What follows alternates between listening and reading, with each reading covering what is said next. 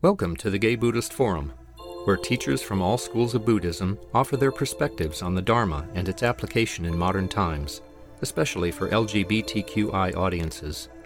These talks are offered freely to the world and made possible by appreciative listeners. If you would like to support our efforts to share the Dharma with underserved audiences, please visit gaybuddhist.org. There you can donate, find a list of upcoming speakers, or enjoy many hundreds of these recorded talks dating back to 1996. In the America, she's the co-abbess of the San Francisco Zen Center. She's been practicing Soto Zen for about 37 years, and uh, is the Dharma heir of Gail Weitsman, and it's always a pleasure to have her. Thank you, Rich. Thank you. well, as usual, I'm very glad to be here with you today. Um, I think, you know, my teacher told me once, talk about what's right in front of you. And so I will be talking today about something I've talked about before. Um, that is the uh, um, deep consideration of how to live our life in the face of the fact that it is temporary. We have this gift of life, this opportunity to live this life uh, that is given to us, and we don't know for how long. And we don't know what happens next. But we do, therefore, want to be awake in this life, to be, actually be here to be present, to be aware, and not to sleep through it. Uh, we want to really deeply consider what can we do to make the gift of this life a gift for all those around us. Um, I went recently to a, uh, a poetry reading and uh, and the poet uh, Kay Ryan uh, read this poem.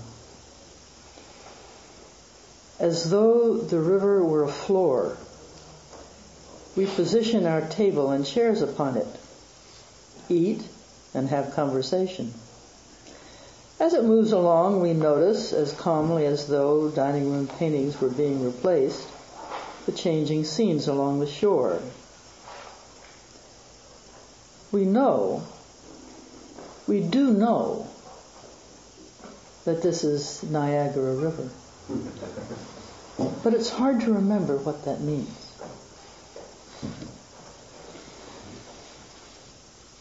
And when I uh, when I heard it, I reacted to it physically. Um, and the neighbor sitting next to me, whom I didn't know was uh, Kay's partner of 30 years, said to me something at the intermission that she noticed that I had had a physical reaction to Kay's poems. I mean, more than this one, but this one in particular. And I said, well, yes, the Niagara River uh, really was like a kick in the gut because just yesterday no, it was day before yesterday. It was two days before this reading. Um, a very dear friend and my Dharma heir informed me that he had a diagnosis of inoperable cancer. And she told me, uh, Kay's partner, Kay wrote that poem uh, when I was diagnosed with cancer.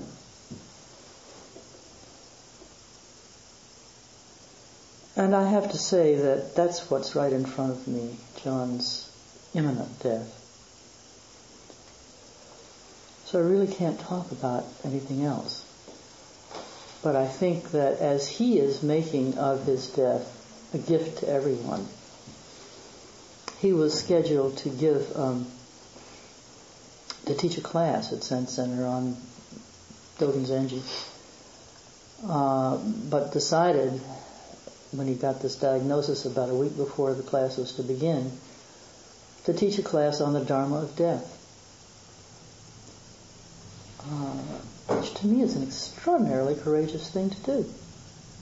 To sit up there with his impending death to teach about the Dharma of death.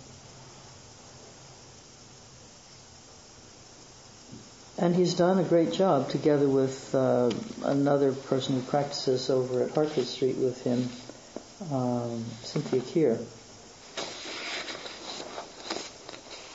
And I'd like to read, but you know what what he's doing is he's teaching by the way he is responding.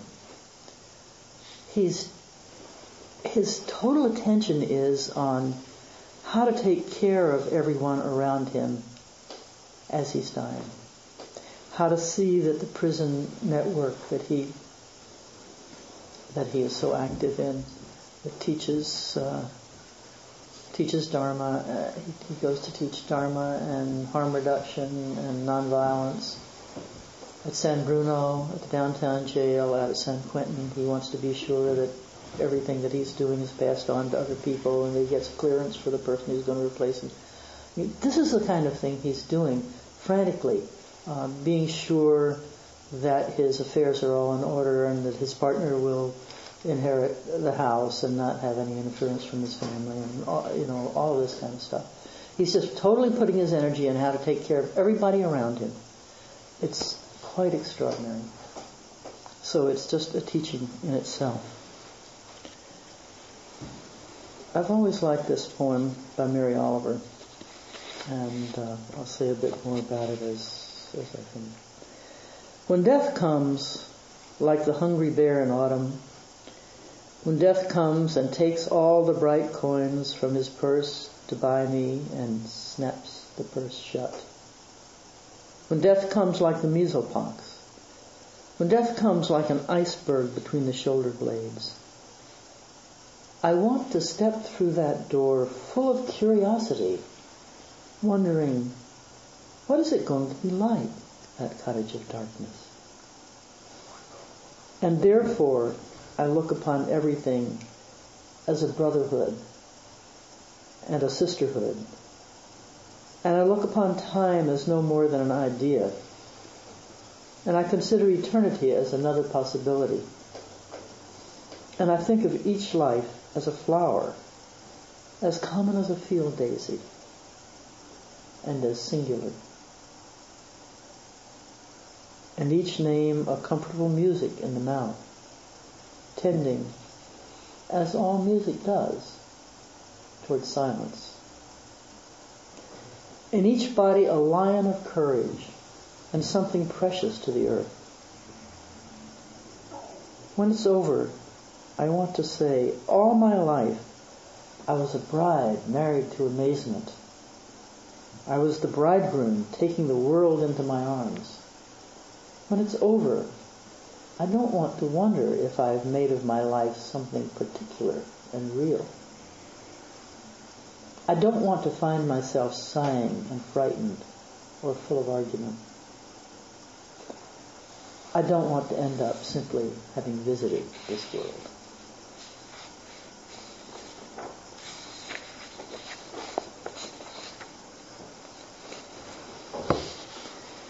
So particularly that line, I want to be full of curiosity. I deeply hope that I could meet my death in that way. Nobody knows what happens next. Among the handouts for this uh, class, there was uh, there was one quote from Socrates. To fear death, gentlemen, is nothing other than to think oneself wise when one is not. For it is to think that one knows what one does not know. No man knows whether death may not even turn out to be the greatest of blessings for a human being. And yet people fear it as if they knew for certain that it is the greatest of evils. We don't know. We have, of course, in our culture, many um, descriptions of what we think may happen, all the way from heaven to hell and anything in between. Uh, from nothing to everything. We don't know. but I think the most important thing in the face of that not knowing is to know that we don't know and not to meet it with fear but with curiosity.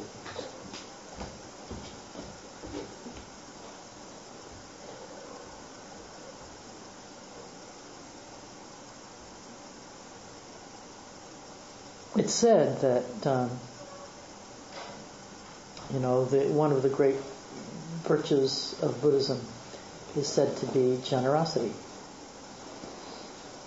or dana or giving. Uh, but the teaching is that a monk doesn't give material things because a monk is, is homeless and mendicant.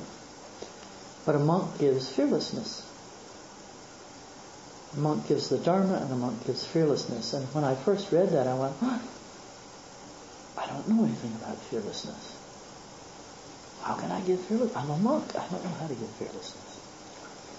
So I need to study this, this business of fear and fearlessness. So far, as much as I've studied it, I don't think fearlessness means not ever experiencing fear. But I think I think it does mean something like not being cowed by it, not being uh, overcome by fear. Just noticing, yes, it's there. And maybe turning toward it and actually breathing with it and feeling it. And allow it to arise and subside.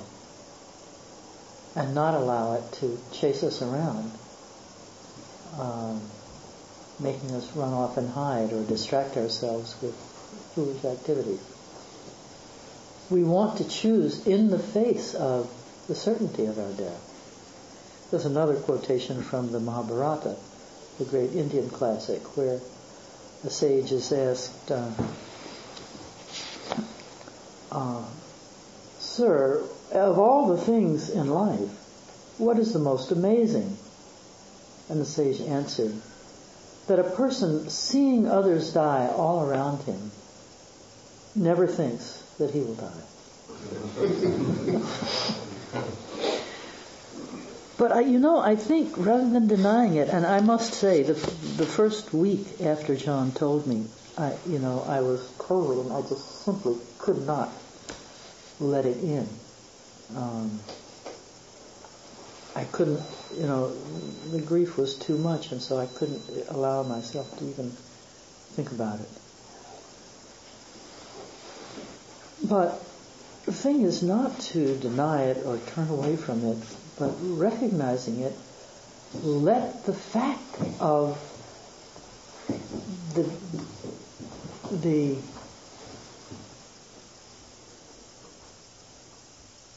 limited nature of our life be an encouragement to live it well, to live it in a way that benefits everyone, to not get caught up in fear and self-clinging and forget our connection with everything and everyone, but to live our life in a way that makes of it a gift for everyone.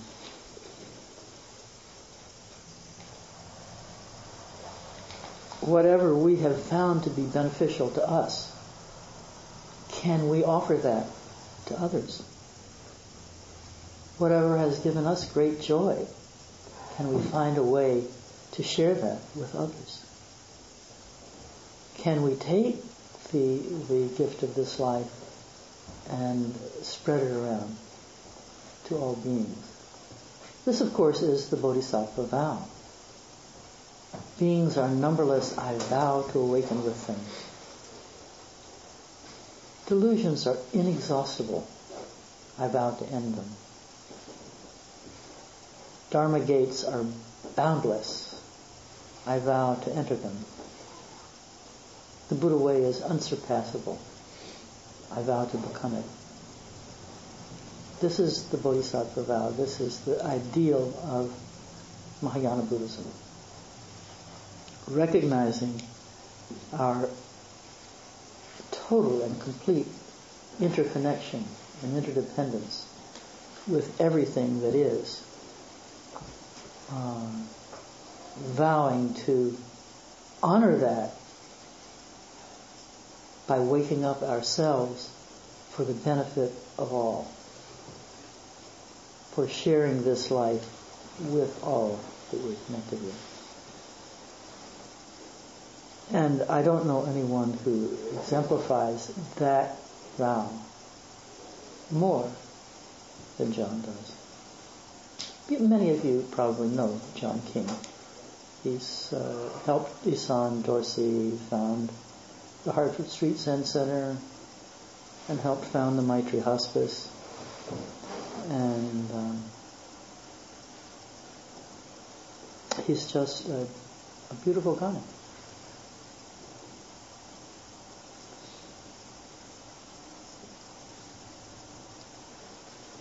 So, knowing that life is brief, how shall we live it? This actually was was the koan that brought me to practice because I had a friend 40 years ago who had a terrible headache one day and or one evening when we were having sitting around having coffee and talking together and she went to the doctor the next morning and was diagnosed with an inoperable brain tumor and was in a coma within about a week or 10 days, from which she never recovered. And it was stunning to me because we were both 40 and had small children and had our whole life ahead of us, or so I thought. And so it became clear to me through Pat's death that I didn't know how long I would live, and I better figure out how to live a life that I didn't, you know. How do you live your life when you know you don't know when it's going to end? This became my big question. And for me, that question was answered when I met Suzuki Roshi and met the Dharma and said, well, this, this looks to me how you live your life, um, however long it's going to be. Um, I want to be like Suzuki Roshi. I mean, for Suzuki Roshi, everyone, everyone was acceptable. and his teaching was to see Buddha in everyone. To see the awakened being in everyone. And it looked like he could do that. I couldn't understand how he could, but it looked like he could. And I wanted to be like that. And I'm still working at it. You know, maybe we'll get there. We don't know. But it's a good direction to go. It's the direction I want to go with my life. My question to you is, what is the direction that you want to go with this gift of life? What's the most important thing for you? How will you spend this precious life? There is a verse that's on the han, which is a wooden block that we hit with a mallet that makes a sound like that. That you can hear all over. It's very penetrating sound that calls us to the meditation hall in Zen. And uh, and there's a verse that's often written on the han, and it's often chanted the last thing at night by monks. Uh, may I respectfully remind you, great is the matter of birth and death. All is impermanent, quickly passing. Wake up. Be awake each moment. Don't waste this life.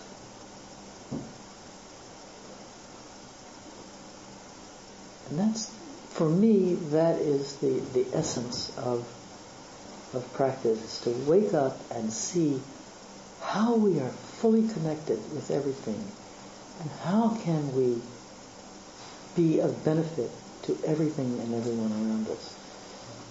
What is the way we want to live this life?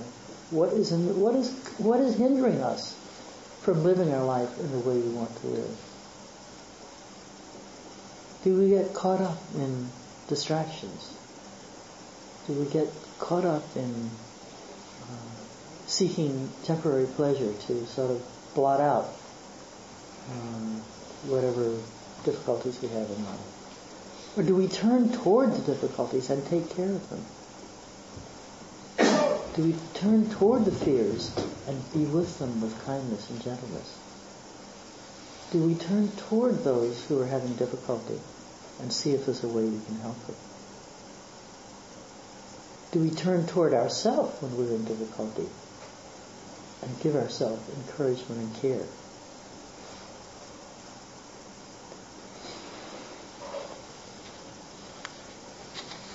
One of the first things, well, maybe I'll share this second poem of, uh,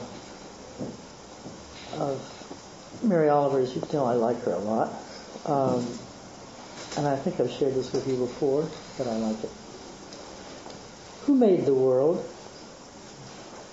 Who made the swan and the black bear? Who made the grasshopper? This grasshopper, I mean. The one who has flung herself out of the grass. The one who is eating sugar out of my hand.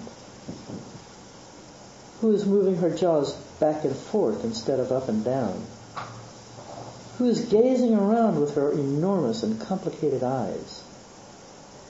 Now she lifts her pale, pale forearms and thoroughly washes her face. Now she snaps her wings open and floats away. I don't know exactly what prayer is. I do know how to pay attention, how to fall down into the grass, how to be idle and blessed, how to stroll through the fields, which is what I've been doing all day. Tell me, what else should I have done?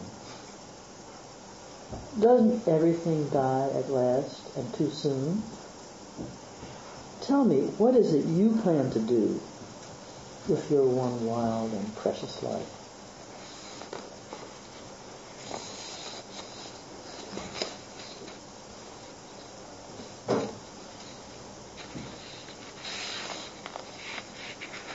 So no one else can answer that question for you.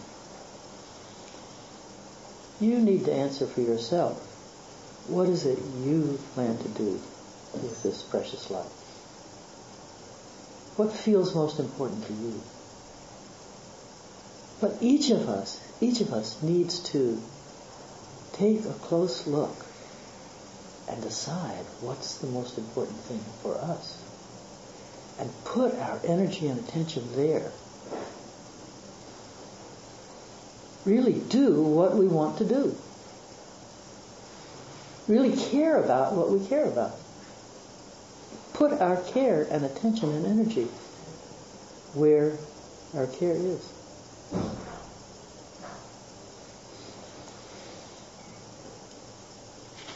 But as I say, nobody knows what happens next. But there is you know, there is somehow a feeling that something happens next. One of the one of the first things I read in Zen Mind Beginner's Mind uh, when the book first, first came out, a book by by Suzuki Roshi, the founder of San Francisco Zen Center, is Nirvana, the waterfall. He says, if you go to Japan and visit Eiheiji Monastery, just before you enter, you will see a small bridge called Hanshaku Kyo, which means half dipper bridge. Whenever Dogen Zenji dipped water from the river, he used only half a dipper full, returning the rest to the river again without throwing it away. That is why we call the bridge Half Dipper Bridge.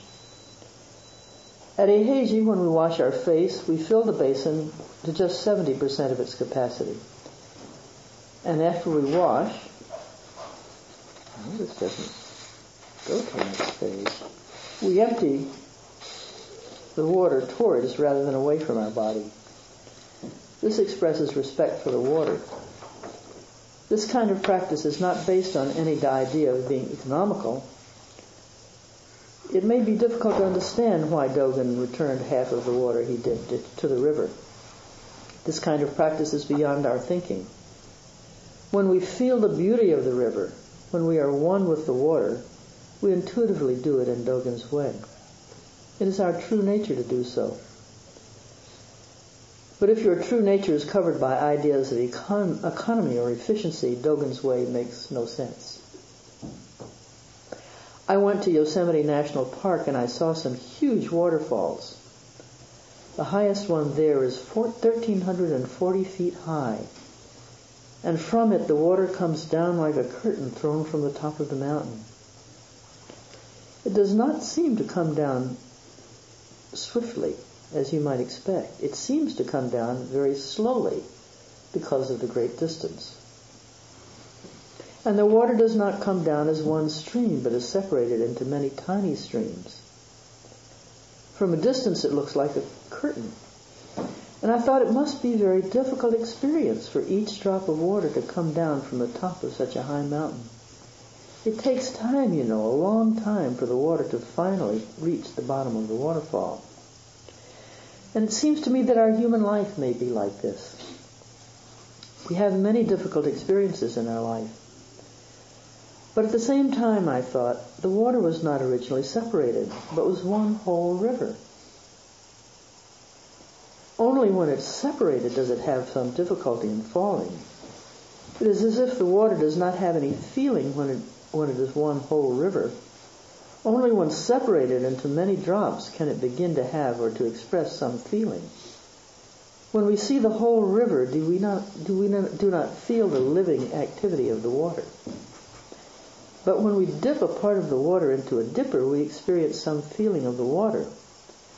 And we also feel the value of the person who uses the water. Feeling ourselves and the water in this way, we cannot use it in just a material way. It is a living thing. Before we were born, we had no feeling. We were one with the universe. This is called mind only, or essence, essence of mind, or big mind. After we are separated by birth from the one, this oneness, as is the water falling from the waterfall is separated by the wind and the rocks, then we have feeling. You have difficulty because you have feeling. You attach to the feeling you have without knowing just how this kind of feeling was created. When you do not realize you are one with the river or one with the universe, you have fear. Whether it is separated into drops of water or not, water is water. Our life and death are the same thing. When we realize this fact, we have no fear of death anymore and we have no actual difficulty in our life. When the water returns to its original oneness with the river, it no longer has any individual feeling to it. It resumes its own nature and finds composure. How very glad the water must be to come back to the original river. If this is so, what feeling will we have when we die? I think we're like the water in the dipper we will have composure then, perfect composure. It may be too perfect for us just now because we're so much attached to our own feeling, to our individual existence. For us, just now, we have some fear of death. But after we resume our original nature, there is nirvana. That is why we say to attain nirvana is to pass away. To pass away is not a very adequate expression. Perhaps to pass on or to go on or to join would be better. Will you try to find some better expression for death? When you find it, you will have quite a new interpretation of your life. It will be like my experience when I saw the water in the big waterfall. Imagine, it was 1,340 feet high. We say everything comes out of emptiness. One whole river or one whole mind is emptiness. When we reach this understanding, we find the true meaning of our life. When we reach this understanding, we can see the beauty of human life. Before we realize this fact, everything that we see is just illusion. Sometimes we overestimate the beauty, sometimes we underestimate or ignore the beauty because our small mind is not in accord with reality. To talk about it in this way is quite easy. But to have actual feeling is not so easy. But by your practice of zazen, you can cultivate this feeling. When you can sit with your whole body and mind, and with the oneness of your mind and body under the control of the universal mind, you can easily attain this kind of right understanding. Your everyday life will be re- renewed without being attached to an old, erroneous interpretation of life. When you realize this fact, you will discover how meaningless your old interpretation was and how much useless effort you have been making. You will find the true meaning of life, and even though you have difficulty falling upright from the top of the waterfall to the bottom of the mountain, you will enjoy your life.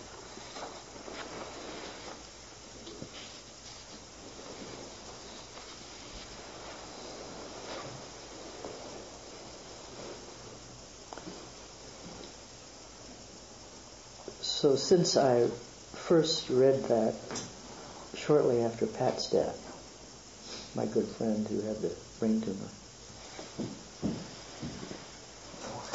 it's been a kind of resting place for me when I feel myself concerned about death. I don't know what happens next. But I somehow have a very deep feeling that this lifetime is just like one wave on the ocean. And that we are, in addition to this wave, we are also the water of the ocean.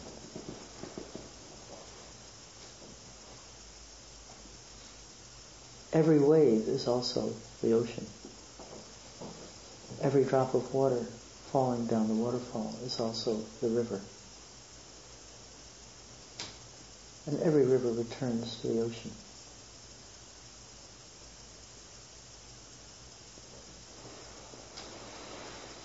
But while we are here, as we are, alive, as a human being in this moment, how we live our life is the most important thing. And each of us must give full attention to how we live our life.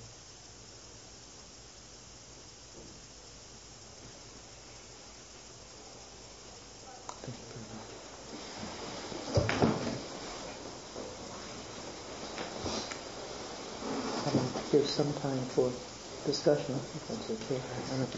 Um, Thank you so much. Um, I always enjoy when you speak, and you engendered lots of thoughts and feelings as you were talking. Two, one very mundane.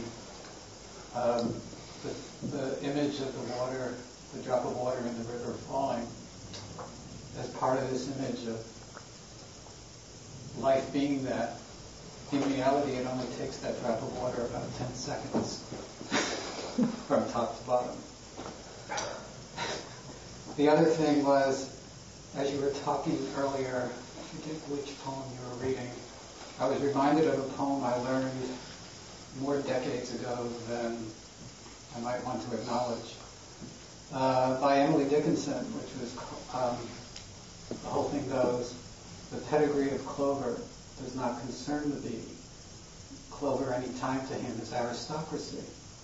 And I always thought that had some sort of deep meaning, but in listening to you today, I realized if one looks at that poem as the clover is life and the bee is me, it just suddenly, I mean, I could talk for an hour about what that means now, but I like that new image, that broader image that provides giving your talk, so thank you. Thank you. So the, the pedigree of the clover does not concern the bee. Clover, any time to him is aristocracy. She is so great. She just, just so brief and so great. And that stuck with me for roughly 50 years. Thank you.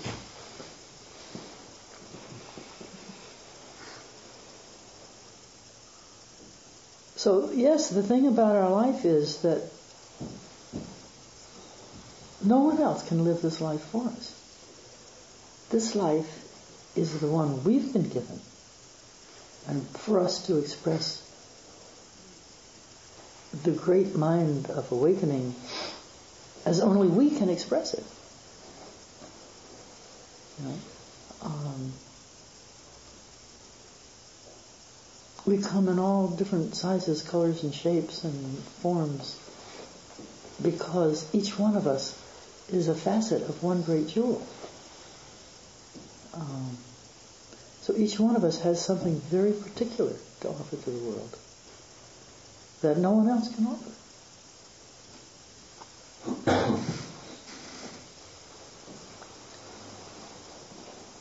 yeah. Yeah, I um, I, I'm I'm with you. I think I, I once had a just a wild dispute with a a friend who's an older woman therapist who was working a lot with uh, clients during the AIDS, the worst of the AIDS crisis.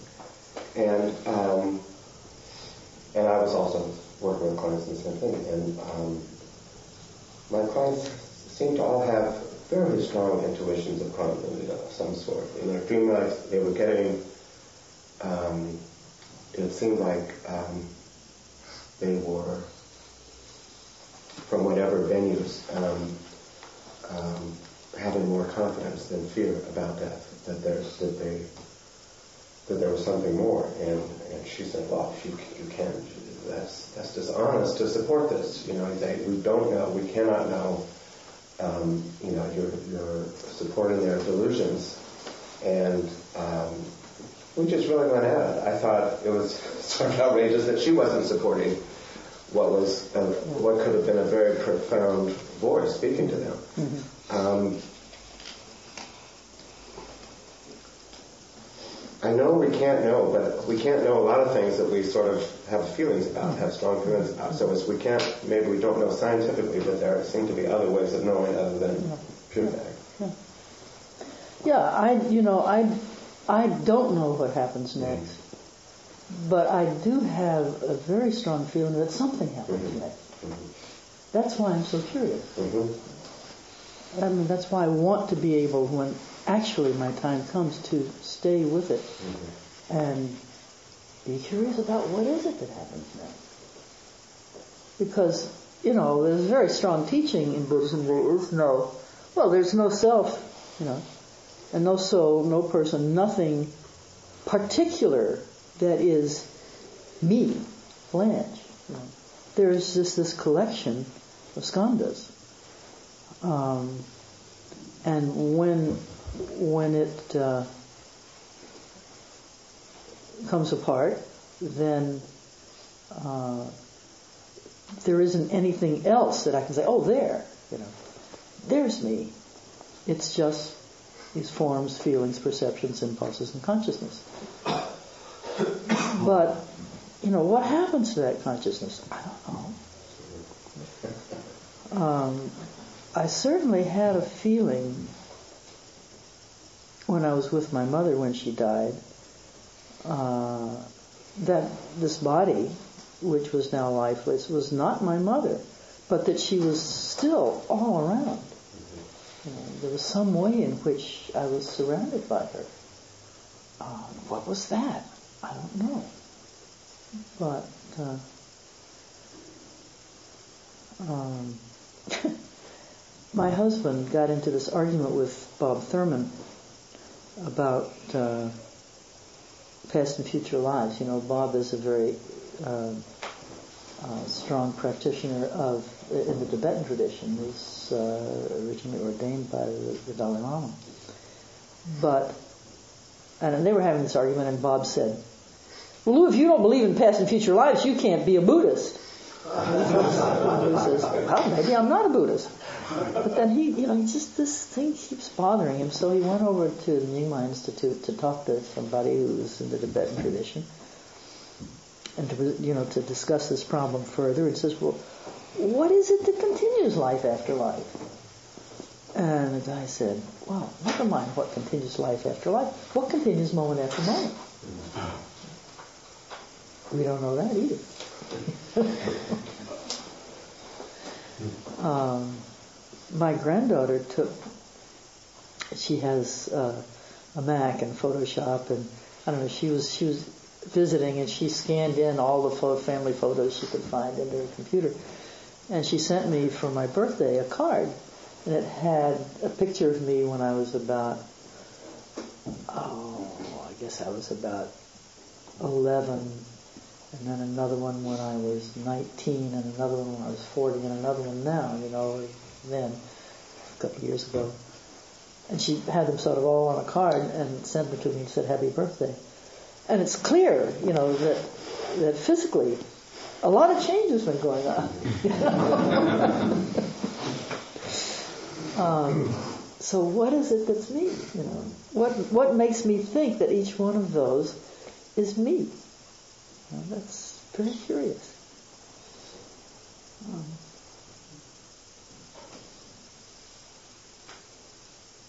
but she probably knows.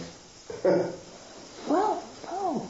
You know, I have all these memories, uh, but there's nothing particular that I can pick out and say, this is the essence of me. It's all, it's like, it is like a river. It's all, all flowing downhill. And, you know, whatever's in the river at any given moment is made up of everything that was upstream of that river. Um, so there are all these influences that have flown, flowed into it from, uh, you know, all the creeks and all the sewers and, you know, all the things that have flown into the river are all in the river now. Um, and everything that happens, you know, from here on till it empties into the ocean is going to change it. And all of the, you know, rocks and boulders and waterfalls that happen between now and then are going to affect it. But uh, there's nothing specific in it that says this is me. Uh, there's nothing. There's no sort of separate me-ness that, that can be got hold of. I mean, it doesn't say, like in the Diamond Sutra, it doesn't say there is no self. It says no self that can be got hold of. There's nothing you can pick out and say, there it is. You know? It's just everything together makes us who we are in this moment and it's always changing, and it's always dependent on everything that affects it. Excuse me, you had your hand up over here. Thank you for that message. That was beautiful. Um, I was thinking that in terms of um, everybody here, to some to varying degree, is we're all here of our volition, come to seek out this message from you. But I wonder if you had, say you were in a position to speak to somebody who was in a crisis about their imminent death, or even maybe not imminent death, but about their aging and suffering from that experience. But they weren't seeking out this, they weren't coming to a Zen center or some sort, they had no spiritual practice mm-hmm. essentially. Where would you begin? Mm-hmm.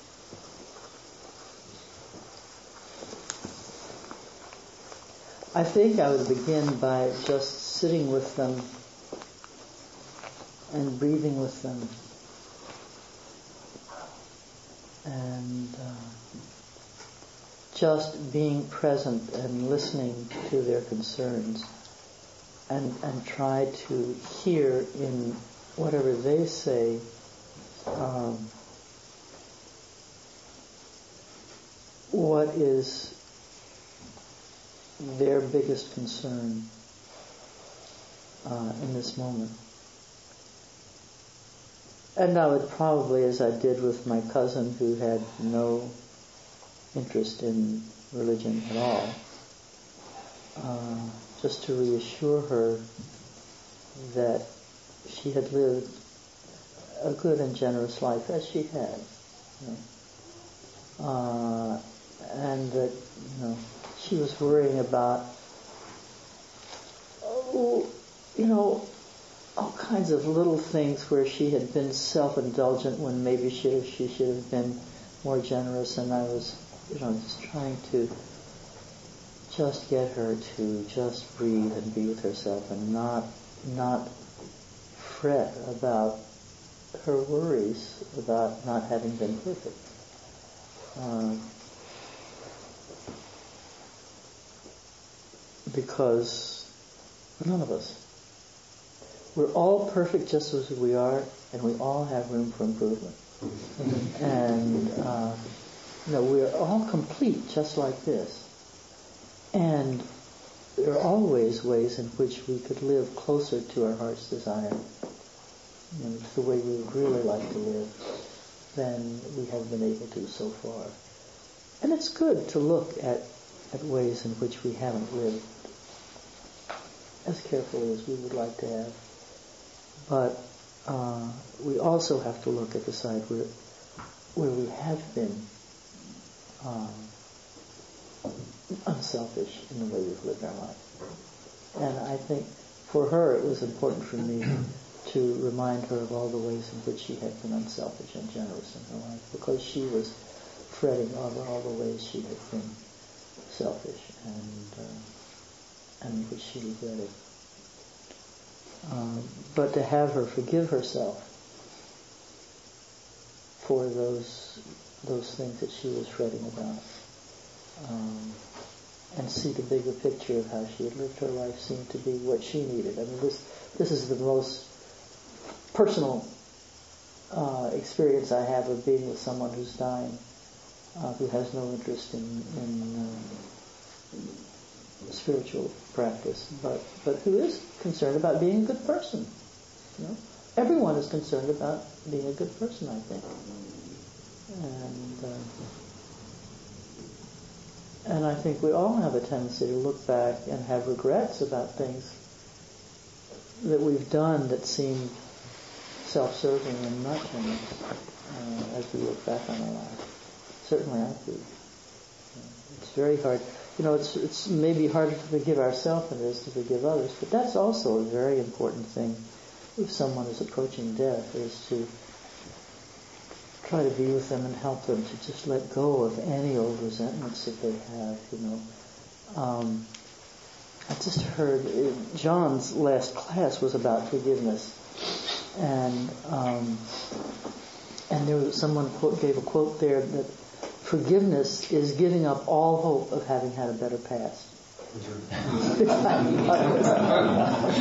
really, really helpful.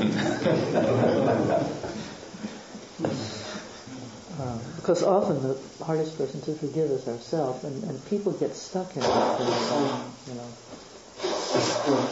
Um, and I think forgiveness is a very important um, thing to do when we're dying, both ourselves and others.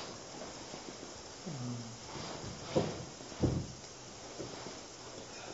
and you know, and to remind the person who's dying that they will. Uh, that their spirit will continue in you and in all the people who love them.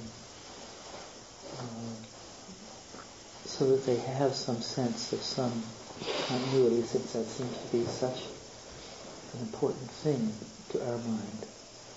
Uh, that we're not going to just disappear in the hearts and minds of all the people who've known and loved us. But our memory will stay alive and fresh with them. Those are the kinds of things that I think is reassuring to a person who's, who's leaving.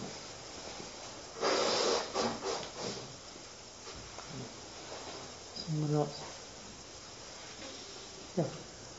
Uh, yes, um, I really like um, your emphasis on how it's important to live in consciousness and um, I had an experience last weekend that I wanted to share with everybody. And um, I was at a, a, Native American ceremony, an all-night ceremony for uh, a Yupik Eskimo elder. Um, she's uh, in her 70s, and she comes from a line of shaman people in her family.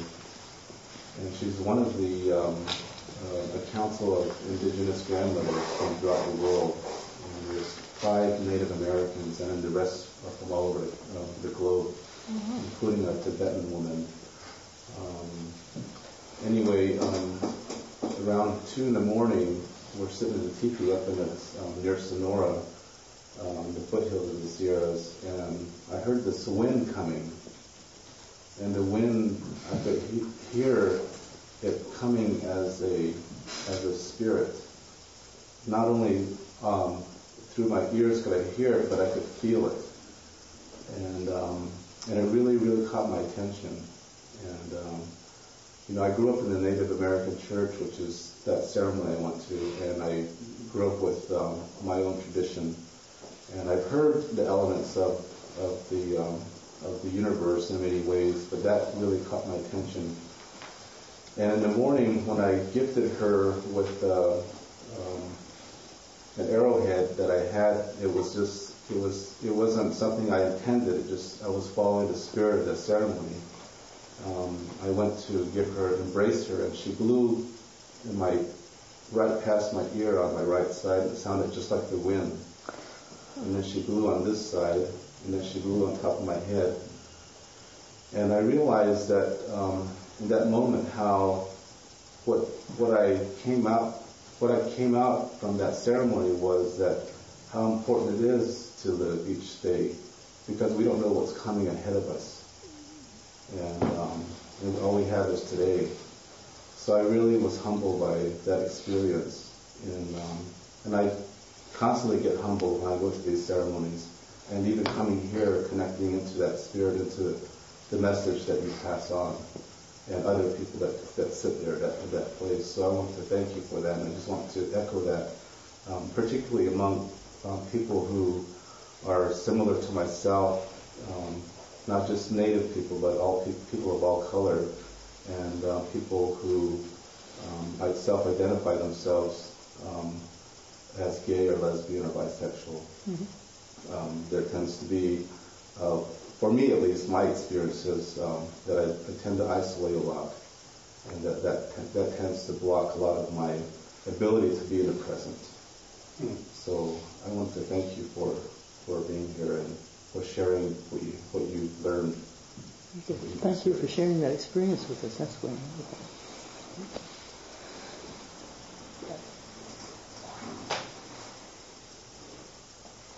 I never heard of this Council of Indigenous Grandmothers, but that sounds fascinating. From from many different traditions around the world. Wow.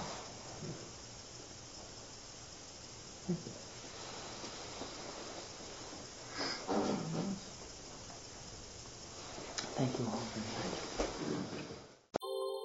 Thank you for listening to the Gay Buddhist Forum. If you would like to hear several new talks per month and be notified of upcoming speakers so you can participate live, please subscribe to this podcast, like us on Facebook, and join our mailing list by visiting gaybuddhist.org.